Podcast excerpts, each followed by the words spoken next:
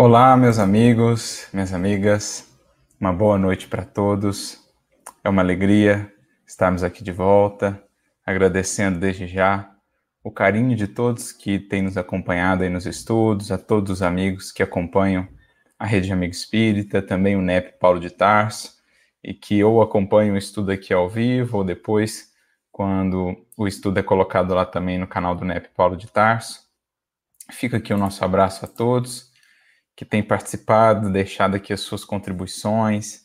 É né? muito bacana a gente poder fazer essa interação e irmos a cada dia mais enriquecendo né, o nosso estudo, uh, enriquecendo a nossa mente de perspectivas, o nosso coração de forças para a caminhada com Jesus, construindo internamente essa calma, essa serenidade, esse espírito de serenidade, para que a gente consiga refletir né, diante das circunstâncias as mais difíceis, refletir a paz divina, a fé, a esperança, a inspiração do alto. Então fica aqui o nosso abraço aos que nos têm acompanhado, aos que estão aqui hoje conosco, a Patrícia Fontoura, lá de Valença, no Rio de Janeiro. Um abraço aqui, né? ela está no YouTube. A Ana Lúcia Gouveia também, a Beatriz Palhas, a Kátia Caribé, a Cecília Camargos, a Célia Machado. Vamos ver aqui no Face a Paula Moraes, a Joselita Andrade, o Edmilson Zanon, a Joyce Boldrin, amigos e amigas queridos, nosso abraço mais fraterno. E dando então prosseguimento ao nosso estudo, hoje nós estamos entrando aí na metade da obra, né? Passa tão rápido, nós já estamos aí concluindo hoje metade do livro, lembrando que são 32 capítulos, e hoje nós adentramos aqui o capítulo 16, Tópicos da Irritação. Então é um capítulo, a gente vai ver, bem curtinho, bem singelo, né? são frases bem curtas, não temos assim nenhum parágrafo muito grande. É... Talvez dos capítulos que estudamos até agora, o mais curtinho, e ele, de certo modo, vai nos remontar também a um estudo que nós já fizemos. Ele vai ser meio que complementar a um outro capítulo que vai trabalhar assuntos muito similares, né? uma temática muito similar, que é o capítulo Podando Irritações, se eu não me engano, é o capítulo 11, é, que a gente já estudou, e aí nós conversamos bastante né, sobre o, a importância da gente ir podando essas irritações em nossa vida, a gente falou sobre os malefícios dessas irritações, falamos muito sobre a cólera, né? Inclusive, rememoramos duas mensagens muito importantes, muito pertinentes acerca desse assunto, que estão lá no Evangelho segundo o Espiritismo. No capítulo 9 do Evangelho segundo o Espiritismo, bem-aventurados os que são brandos, né, os que são pacíficos, Lá no final do capítulo, as duas últimas mensagens, né, os dois últimos textos do capítulo, nós vamos ter dois textos falando sobre cólera. Um, inclusive, de Hahnemann, né, o pai aí da homeopatia.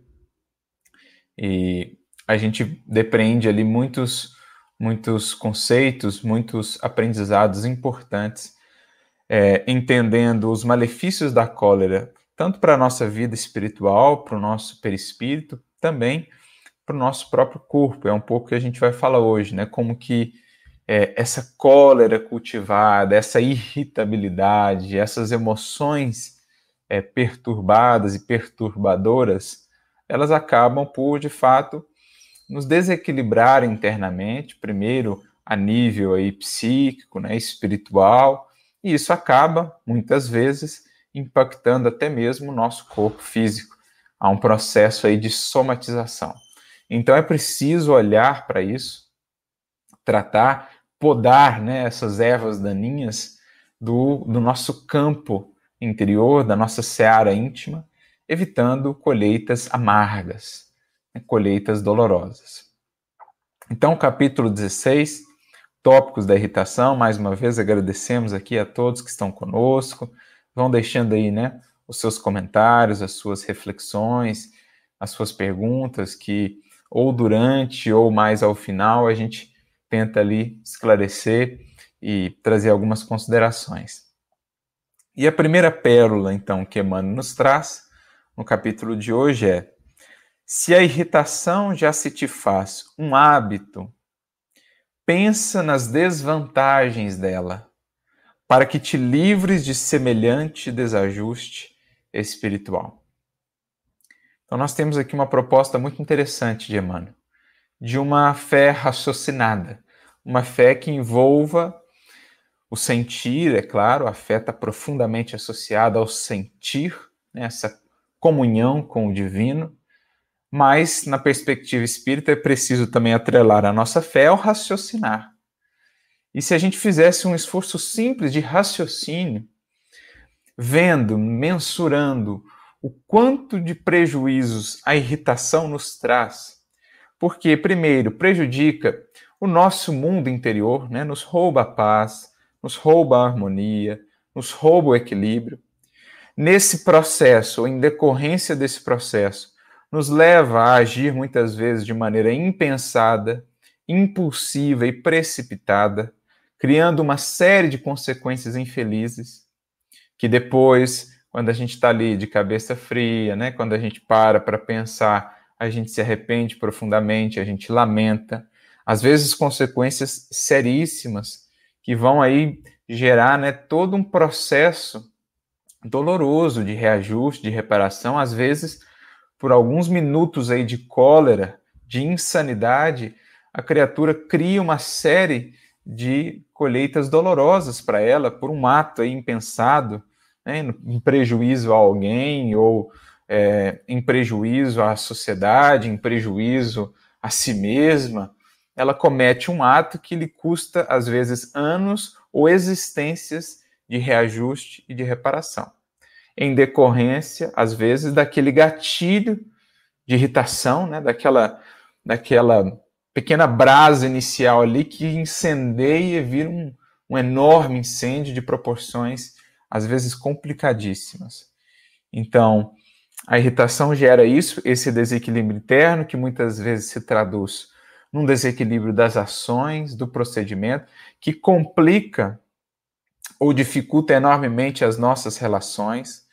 Quantas vezes a gente não cria uma série de empeços nos relacionamentos, uma série de complicações, de dificuldades, de, de resistências, porque a gente vai alimentando essas irritações e elas vão né, contaminando os nossos relacionamentos, os nossos laços, especialmente os mais próximos, às vezes especialmente no âmbito do lar.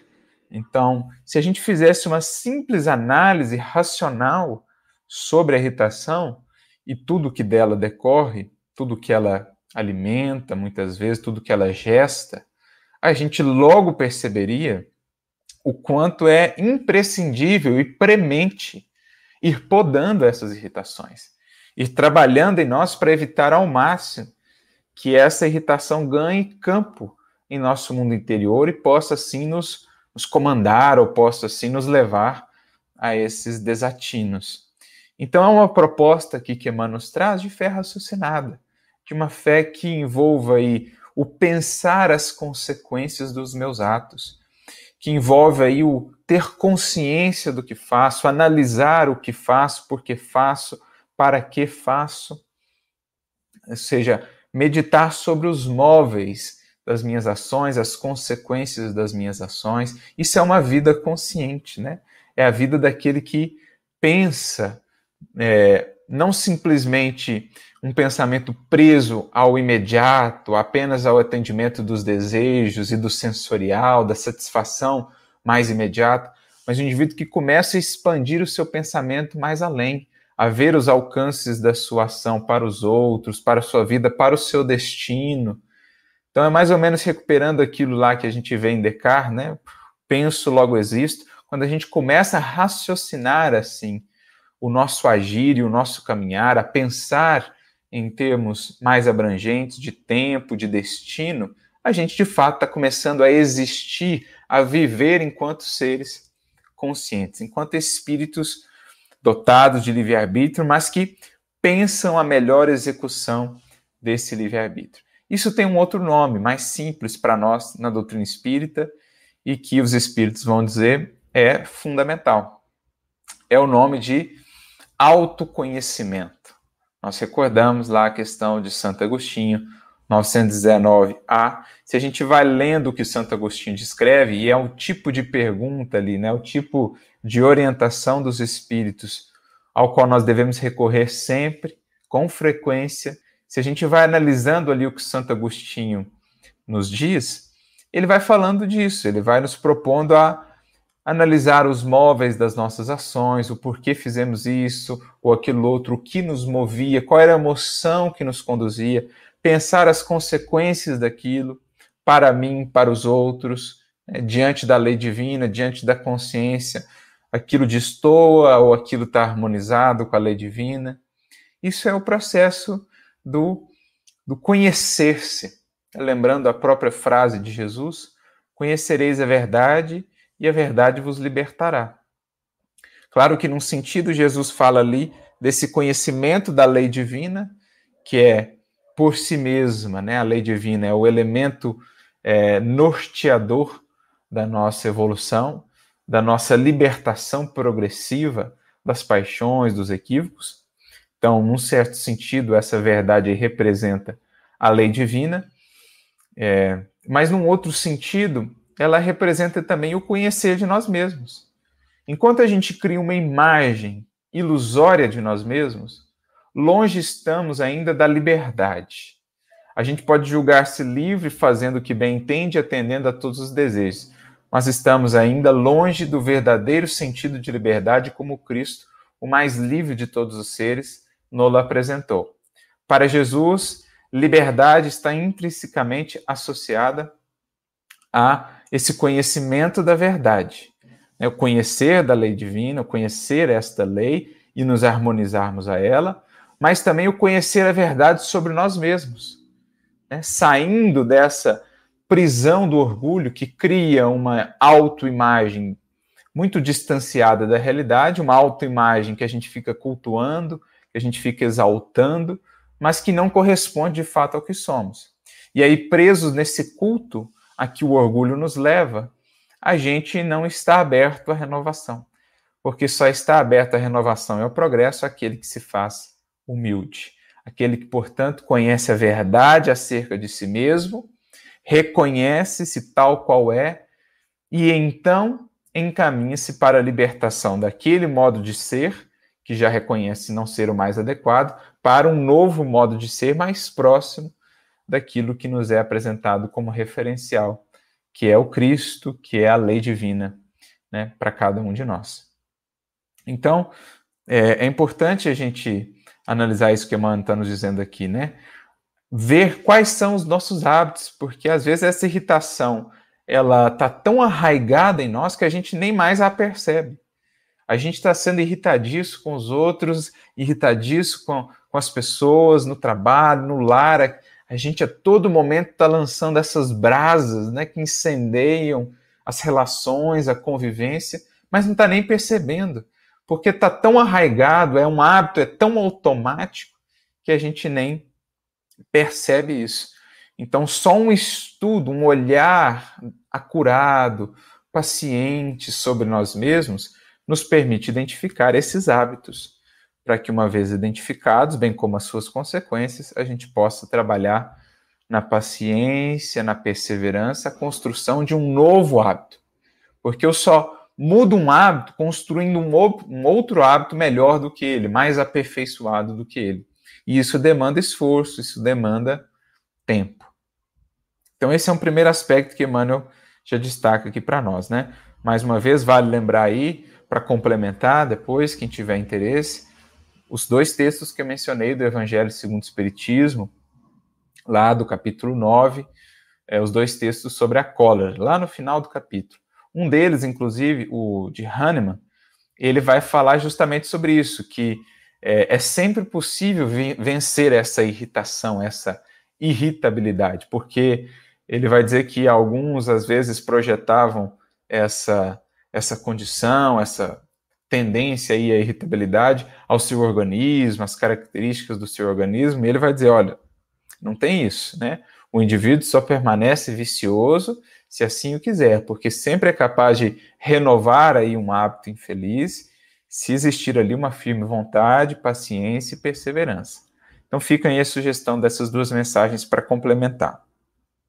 Depois Emmanuel segue. Ora, pedindo à divina providência a força precisa, a fim de que te resguardes na tolerância. Então, para que eu possa me proteger desses assaltos da irritação, desses impulsos da irritação, eu preciso construir aí uma, uma couraça, uma muralha, uma fortaleza de tolerância, de compreensão, né, de compaixão.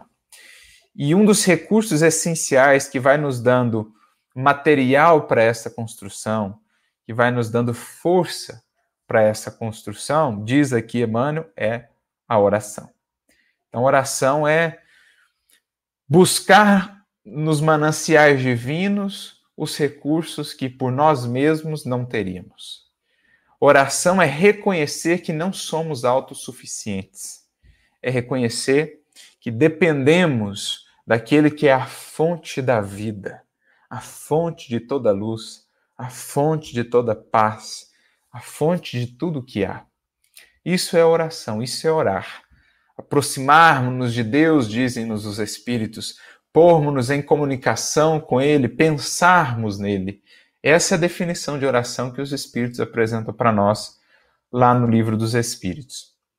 E aproveitando né, o Livro dos Espíritos, dessa parte que trata da oração, da prece, lá na questão 660, Kardec perguntará: a oração torna melhor o homem? E a resposta dos Espíritos é sim, no sentido de que Aquele que ora com sinceridade se faz mais forte contra as tentações.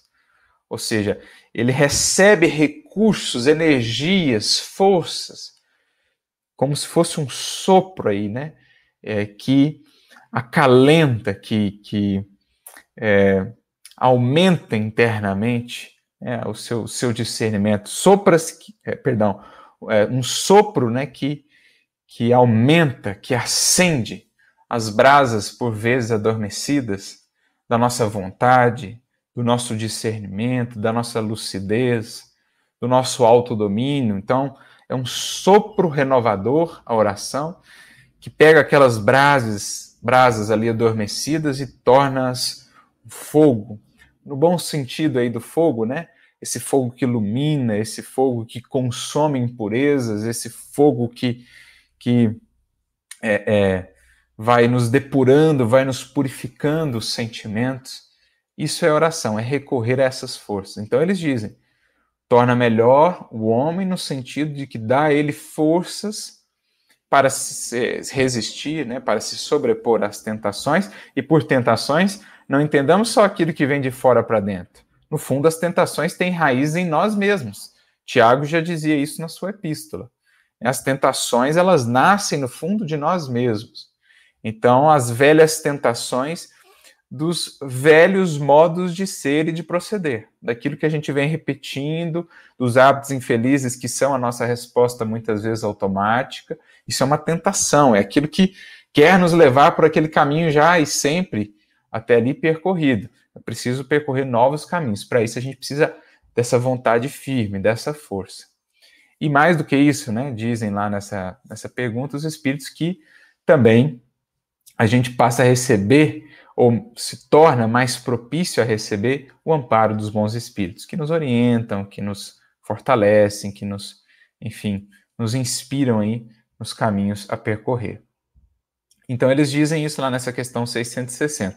O que nos lembra um pouquinho o que Kardec vai discutir lá no Evangelho segundo o Espiritismo, quando ele trata da prece, no capítulo 27, é, do item 5 em diante ali, ele, ele vai estudar a eficácia da prece. E aí ele fala dessas preces, né, que vão muitas vezes pedir a mudança de circunstâncias e que nem sempre serão atendidas, porque existem leis ali, existem demandas, existem necessidades de experiências que precisamos vivenciar, e etc, etc. Mas ele diz assim que tem um tipo de prece que é 100% eficaz, que é sempre atendida, que é aquela prece em que a gente pede, em que a gente solicita coragem, paciência e resignação. Essa é uma prece, diz Kardec, de 100% de eficácia. Quando a gente pede forças para vencer o que temos sido, o nosso velho eu, o nosso velho ser, para nos fazermos novos.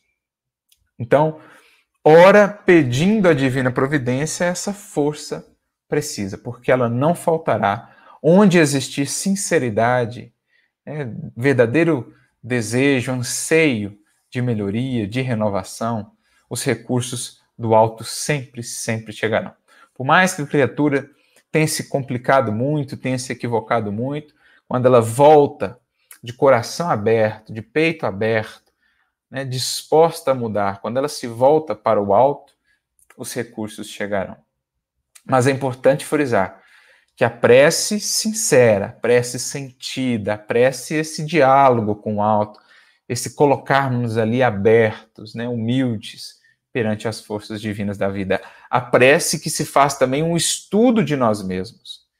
Nessa mesma questão que citava, 660, no, na 660A, Kardec faz uma pergunta interessante. Ele diz: Mas como explicar então que às vezes aqueles que mais oram são né, os que ainda permanecem ainda tão viciosos, ainda tão hipócritas, ainda tão é, indiferentes, enfim. E aí os espíritos respondem: é que oram muito, mas não oram bem. Né, o essencial é o orar bem, é a qualidade dessa experiência, não tanto a quantidade. Fazem da prece, dizem os espíritos, um emprego do tempo, mas nunca um estudo de si mesmos. Então, essa é uma das definições mais felizes de prece, uma das que eu mais gosto. A prece como um estudo de nós mesmos. A gente viu aqui no primeiro parágrafo que Emmanuel trouxe a importância desse estudo de nós mesmos.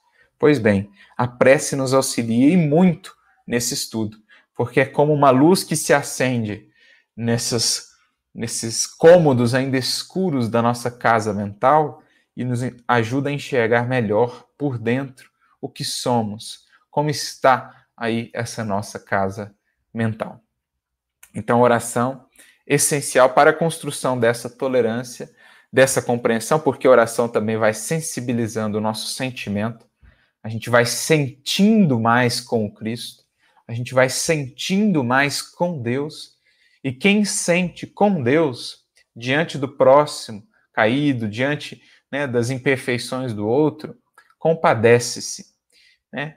tem paciência, tem compaixão, e não a irritação que muitas vezes é filha do orgulho, é filha aí do, da prepotência, né, da vaidade, do achar-se superior, então não tolera, não tem paciência para com o outro, com as suas limitações, com as suas imperfeições, e aí tem aquela resposta de irritação, de dureza, de cólera, muitas vezes filha do orgulho. Imagina o azedume como sendo um espinheiro magnético, arremessando raios de energia destruidora em todas as direções. Olha a definição. É aquela vida que é aquela vida azeda, a pessoa que é azeda, amarga, né? que é dificílima de convivência, aquela pessoa que todo mundo, para conviver com ela, se aproximar dela, tem que estar ali sempre pisando em ovos, sempre, né? Nunca, nunca a pessoa se sente ali é, é, é, aberta, né? Nunca a pessoa pode se sentir ali confortável na presença daquele de, de vida amarga, porque ele está sempre temendo esses espinhos, né? Ele está sempre encontrando é, aquele que é o, o amargo, né? Ele está sempre encontrando uma coisinha para criar problema, para criar discórdia, para ferir, para reclamar. Então, ao, ao seu redor cria-se toda uma psicosfera de, de distanciamento, né? até de temor ali, de, de não querer estar muito próximo por conta disso. Né? É um espinheiro magnético, às vezes sem as palavras, aquilo que ele sente mesmo, aquilo já vai criando toda uma dificuldade de convivência, e aí muitas vezes ele projeta nos outros essa responsabilidade, ah, as pessoas não gostam de mim, as pessoas não me entendem, sem perceber que esse espinheiro magnético está nele. E, naturalmente, o primeiro né, a se ferir e o que mais se fere com esse espinheiro é ele próprio, né, porque prejudica as suas relações, não consegue oferecer às outras pessoas um clima de espontaneidade que dê mais campo para amizade, para fraternidade, para alegria. As pessoas sempre se aproximam ali, né? Todas preocupadas, todas inquietas e tal, pisando em ovos, porque sabem que qualquer coisinha ali vira explosão, qualquer coisinha ali vira irritação. Então é dificílimo conviver com uma pessoa que cultiva esse tipo de espinheiro magnético, que cultiva azedume, amargura, que sempre está buscando algo para se queixar, que sempre está destacando o aspecto infeliz do outro, da circunstância, que tudo é motivo para explodir, para criar toda uma tempestade. Não dá mesmo, né? Fica dificílimo. E aí a criatura vai ficando cada vez mais isolada, ela com esse espinheiro da qual ela é a primeira a colher as consequências mais infelizes e dolorosas. Então, é preciso tomar muito cuidado com esse nosso campo interno, né, podando aí essas nossas é, tendências à irritabilidade, ao azedume, à amargura. Um dos recursos primordiais foi nos dito aqui no parágrafo anterior, a oração, o estudo, o servir, né? o passar a enxergar a vida de uma outra perspectiva, não tanto autocentrada, não, não pensar só em nós mesmos, mas pensar no outro, olhar para o outro, ir em busca do outro, ir em direção ao outro, para servir, para amar, porque isso são os maiores antídotos, né? são as maiores proteções que podemos desenvolver no campo da nossa alma contra esse tipo de, de sementeira, contra, contra esse tipo de ceifa, né? E esse tipo de planta espiritual. A gente sabe, relação, convivência é muito mais do que simplesmente gesto e palavra. É antes sentimento e pensamento. Né? Na nossa convivência com os outros, não é só o que fazemos ou falamos que dá o tom da convivência. Antes disso, simplesmente o que sentimos diante do outro, proximamente ao outro, simplesmente o que pensamos mais corriqueiramente, isso já está criando uma psicosfera mais ou menos, né, um ambiente mais ou menos favorável para a expansão da amizade, da fraternidade ou para o retraimento, para o distanciamento.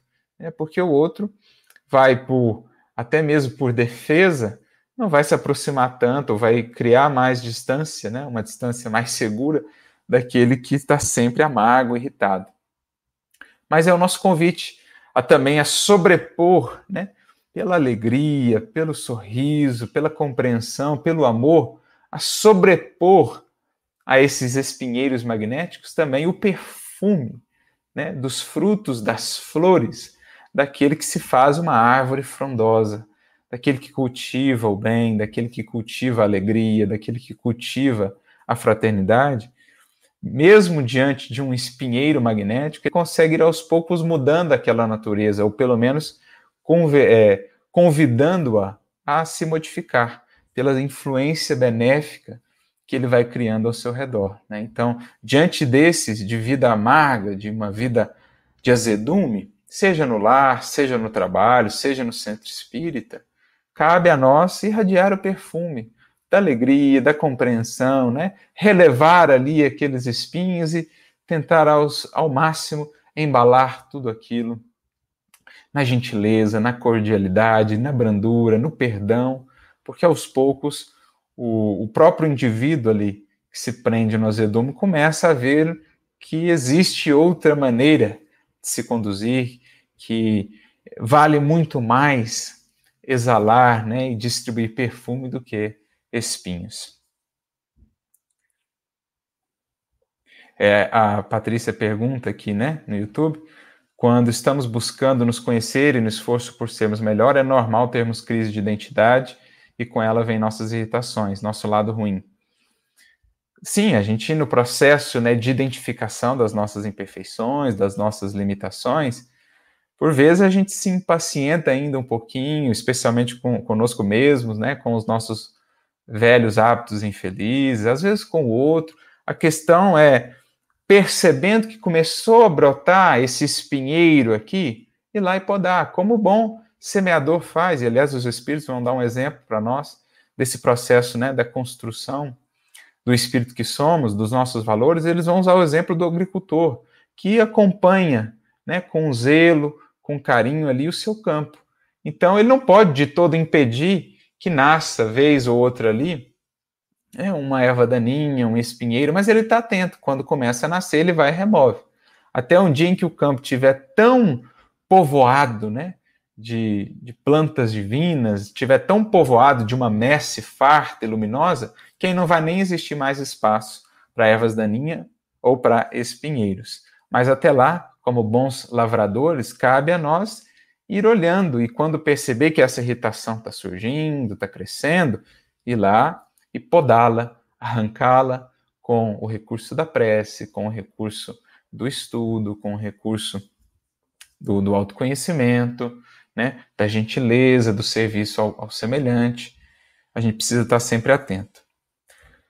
A intemperança mental, prossegue ele, nunca auxilia ninguém, principalmente a nós mesmos. Nunca auxilia ninguém, especialmente a nós mesmos, porque a intemperança, né, o, o desequilíbrio, a falta do ajuste, a falta da calma interior, dessa serenidade mental, ela não nos ajuda a conectarmos com os bons espíritos para captarmos a sua inspiração, ela não nos ajuda na tomada de resoluções, ela não nos ajuda na concepção dos nossos atos, né, nas palavras que venhamos a proferir, pelo contrário, ela só cria mais e mais confusão, mais e mais dificuldade, e ela muitas vezes é, traduz isso, ela, ela imprime essa, essas características naquilo que a gente vem a fazer nos nossos relacionamentos, complicando ainda mais as circunstâncias. Então, imprescindível sabamos construir essa temperança mental, encontrar essa justa medida, esse tempero adequado, né? Nem soço, nem também muito salgado. Temperança nos fala de, de equilíbrio, de achar a justa medida das coisas, de harmonizar internamente os nossos quadros interiores, né? nem no excesso, nem na falta, no caminho do meio, que é o caminho da virtude, para podermos fazer o melhor por nós e pelos, pelos próximos, né? pelos nossos semelhantes. Então, temperança mental, equilíbrio mental. A prece é fundamental para a gente sempre voltar a esse estado de temperança mental. Então, evite tomar decisões importantes, evite falar ali, verbalizar, né, tratar algum problema mais complicado no momento de intemperança mental, porque dificilmente você vai conseguir traduzir nas suas atitudes e nas suas é, palavras um equilíbrio que você não está tendo internamente. Então, primeiro pacifica, se for necessário, afasta-se, né? Busca lá serenar, busca lá equilibrar-se, para depois, no momento de temperança, e tomar as decisões, fazer as resoluções que são necessárias, falar o que for preciso, né, comentar, debater, enfim. Eu me recordo até de um exemplo, nosso querido apóstolo Paulo, quando ele estava para ir já para Roma, ele estava em Corinto, tudo pronto para a viagem, e é visitado então por um emissário de Tiago, que vinha lá de Jerusalém, falando das dificuldades da comunidade de Jerusalém e rogando auxílio a Paulo. Então, no primeiro momento, Paulo entra ali numa intemperança mental. Ele fala: Mas quem é ele para me pedir ajuda? Porque ele e Tiago ainda estavam com aqueles desajustes. Então, ele já mais sábio, experiente, pede um tempo para o emissário, não dá a resposta de pronto.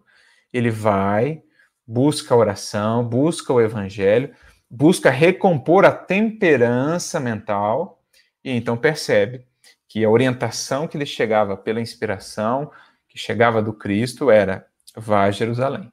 Roma depois.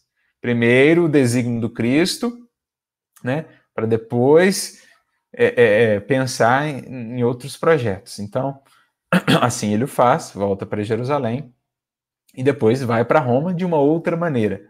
Mas é interessante ver essa passagem do livro Paulo Estevam. Ele sente que não estava ali muito habilitado para responder, pede um tempo, vai lá, ora, abre o evangelho, lê, medita, depois ele volta e dá uma resposta diferente daquele muito provavelmente daria no primeiro momento. Provavelmente ele negaria, mas depois ele né, porque havia estabelecido aquela temperança mental.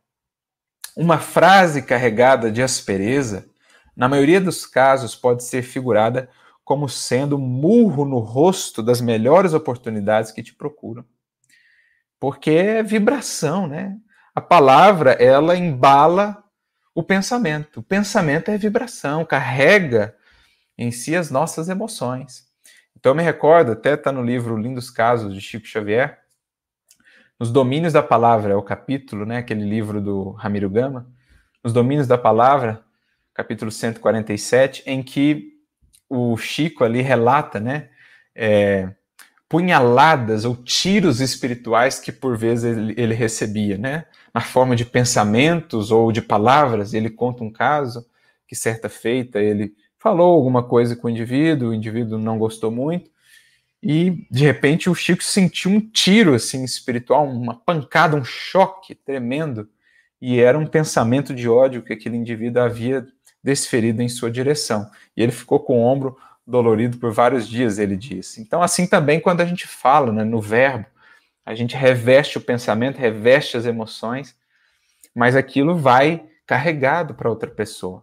Muitas vezes ferindo, muitas vezes criando um distanciamento espiritual, complicando a relação, complicando o diálogo, a convivência, o encontrar de soluções. Por outro lado, o verbo que embala a gentileza, a ternura, a bondade, ele alcança o outro, criando conexões, favorecendo o diálogo, aproximando, né, fundindo é, ideias e criando soluções, enfim. Então a gente precisa pensar muito não só na forma das palavras, porque às vezes elas são muito belas, né? são cultas, né? de, um, de uma capacidade vernacular aí exemplar, mas o teor delas, o conteúdo espiritual que elas revelam, é completamente dissonante. É um presente de grego.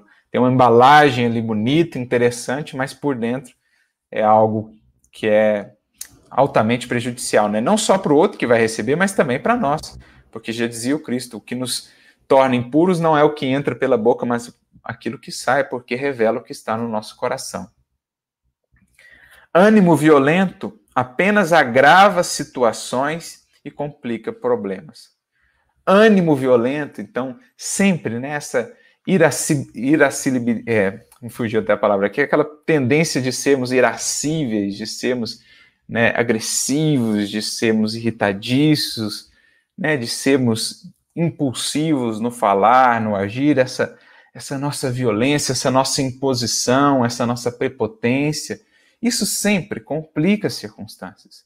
Né, porque é como querer é, dialogar com um tremendo ruído a nos envolver. Não há diálogo que se torna possível se tem um, um ruído gigantesco, né? Um, se tem toda uma, uma fanfarra aí do nosso lado, criando aquele barulho e tudo mais, como é que a gente vai ouvir o outro e o outro nos vai ouvir? E aí a gente vai entrando numa escalada em que o diálogo vai se perdendo, o tom da voz vai aumentando, a distância espiritual também, e aí não há possibilidade nenhuma de resolver situações, de resolver problemas. Então, sempre, né, o ânimo é, é, suave, né, a doçura, a brandura, a afabilidade, como está lá, mais uma vez no Evangelho segundo o Espiritismo, capítulo 9, né? A afabilidade, a doçura. Quando a gente é manso, quando a gente é pacífico, quando a gente é suave, a gente aproxima as pessoas. Quando a gente é duro, quando a gente é impositivo, quando a gente fere assim, né, com palavras ferinas, sarcásticas, a gente só distancia o outro de nós e as possibilidades de diálogo e solução. Então, bom ânimo, no sentido de uh, ânimo inspirado pelo bem, ânimo embalado pelo bem, pela bondade, pela afabilidade. Isso é o que cria espaço né, para interação com as outras pessoas harmoniosa e para solução de problemas. A gentileza, o sorriso, a brandura são chaves que dão acesso ao coração do outro que fazem com que o outro se abra, com que o outro busque caminhos que, se ele encontrasse ali a dureza, a imposição, ele não buscaria. mas quando ele encontra a afabilidade a doçura, ele se torna mais suscetível, mais aberto, mais disposto também. Então você atrai o outro para esse campo da harmonia também. O costume de enraivecer-se é um predisponente a moléstias de trato difícil.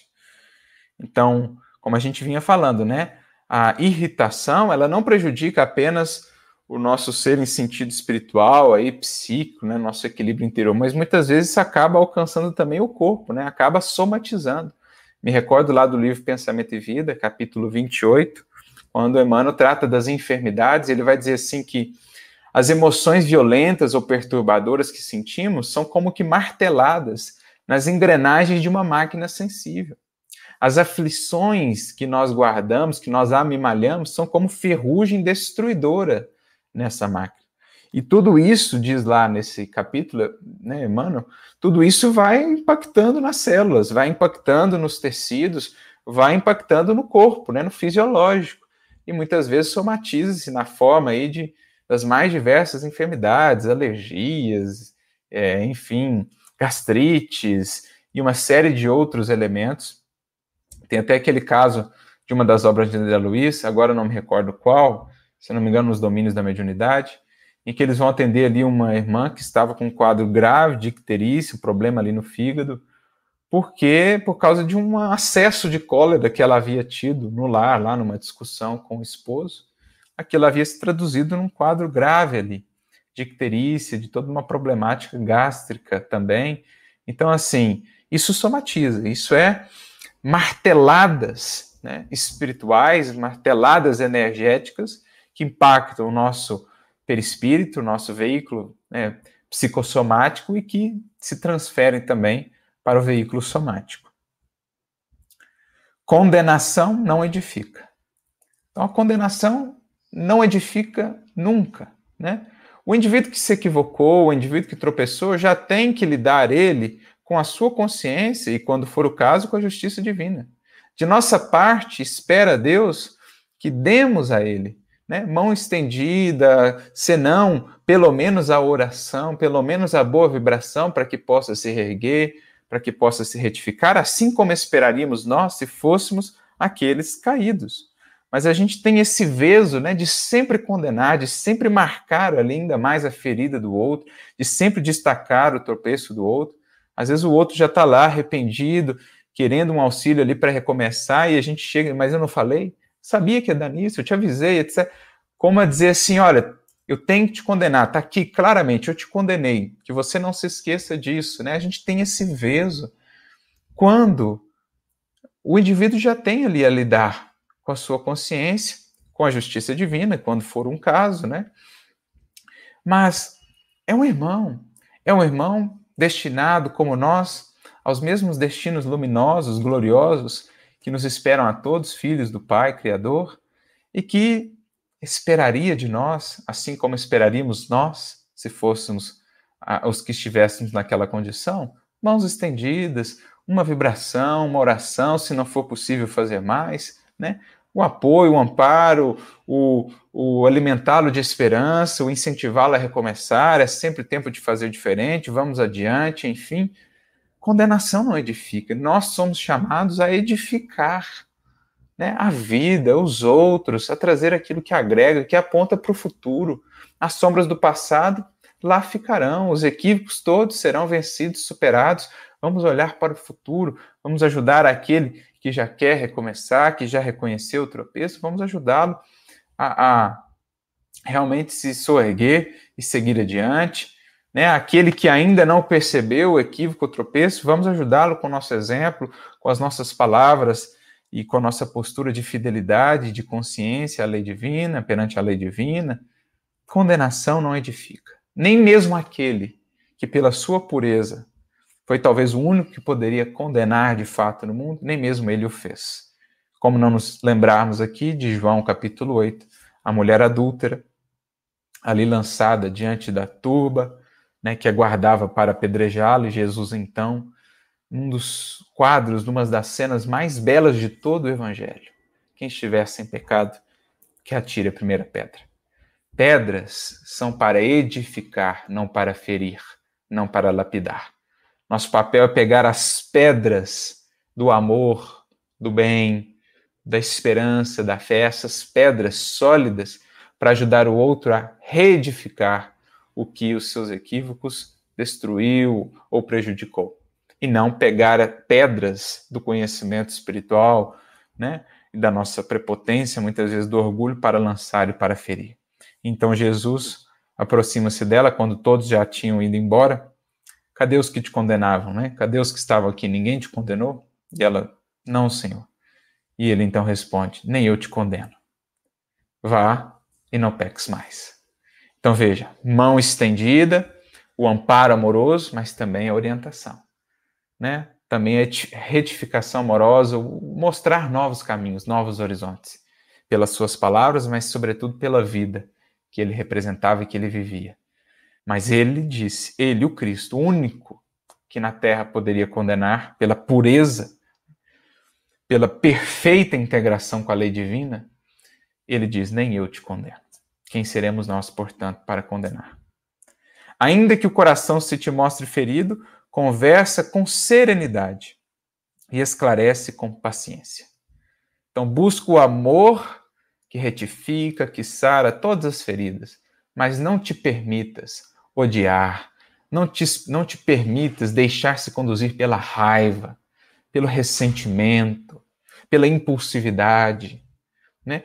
Ainda que isso lhe custe ali um sacrifício, uma vitória difícil sobre si mesmo, essa terá um sabor ainda mais especial se conseguires, na busca do alto, na oração, no amor, vencer as suas próprias dores, passar por cima das próprias cicatrizes para seguir semeando serenidade e paciência.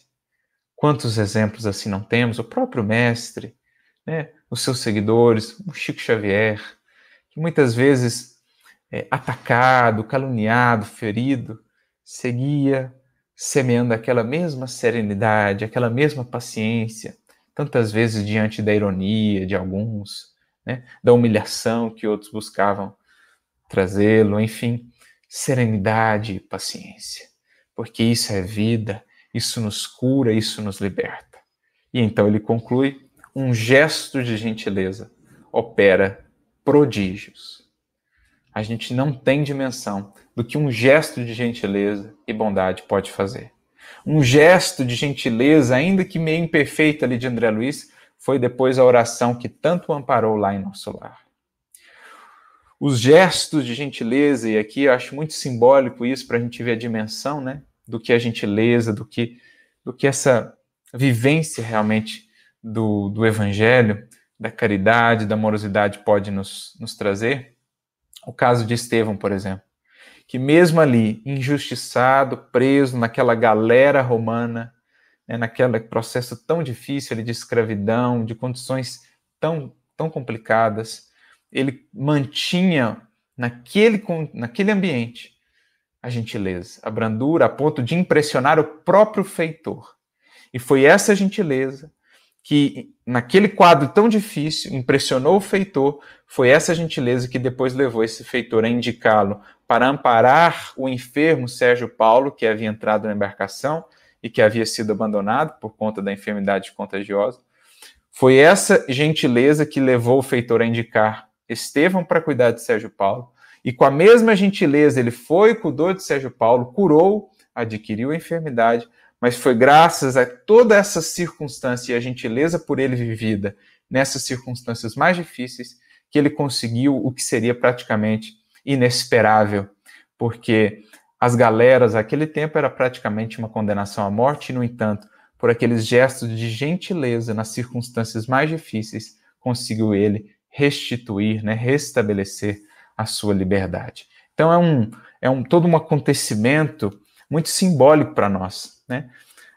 A gentileza abre caminhos onde a dureza, a violência, a revolta não abrem. A gentileza constrói destinos que a imposição, que o egoísmo, que o orgulho não constroem. Abre campos e portas à gentileza que estamos longe de imaginar se soubermos de fato cultivá-la em nossa caminhada. Então, vale aí meditar e refletir sobre isso. Bom, amigos, era isso. Vamos ver se temos aqui algum questionamento, alguma consideração. A Patrícia, mais uma vez, querida amiga, nos dizendo, né? O outro é a chave da porta estreita. Excelente visão, excelente perspectiva, querido.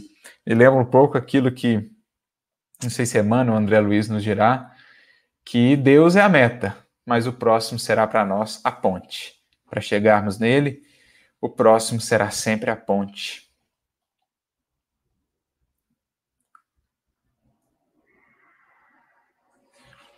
É, a Paula Faro nos pergunta, né? Então, para nos resguardar, precisamos estar longe de quem não conseguimos é, ter esse equilíbrio das emoções tão necessário, já que o mal será para nós mesmos? Não, a gente pode ir construindo, né, Paula, é, ferramentas, proteções, recursos que nos protejam das, das emoções perturbadas, às vezes, do outro, e que também nos auxiliem a lidar com as nossas próprias. A gente falou aqui no início, Emmanuel cita, né?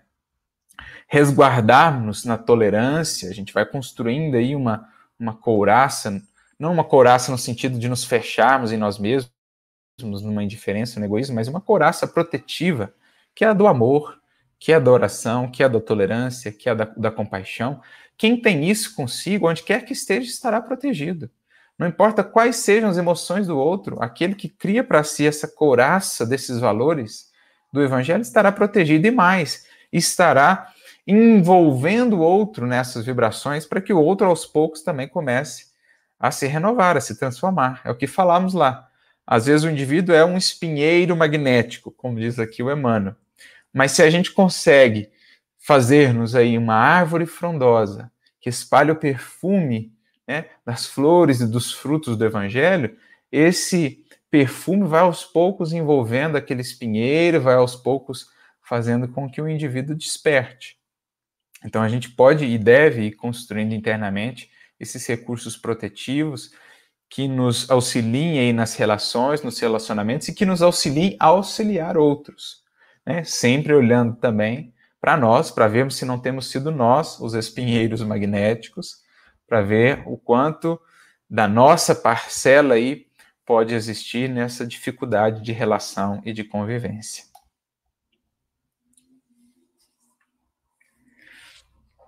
Nosso querido amigo aqui, Jailson, né? Gentileza é uma conquista, só quem se propõe consegue sentir o seu cheiro. Exatamente, a gentileza é um dos frutos aí mais doces, né? Do amor, da compreensão.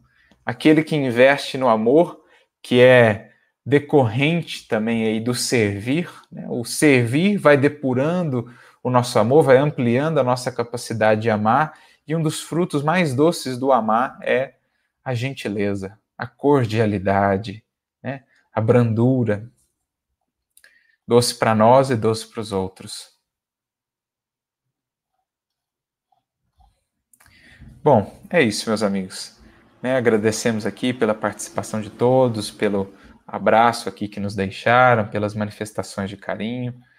Rogamos a Jesus que lhes abençoe a todos, que a vossa vida possa estar permeada de gentileza, de amorosidade, de paciência, de compreensão a partir do coração de cada um de vocês e que isso possa contagiar outros corações, né, o lar de cada um de vocês, o trabalho, enfim, para que o clima, o ambiente em que vivam seja cada vez mais esse clima onde de fato podemos sentir a paz divina, podemos sentir esse amor que nos envolve a todos e que muitas vezes não percebemos justamente por conta dessas sombras de irritação, de impaciência é, que a gente cria ao nosso redor.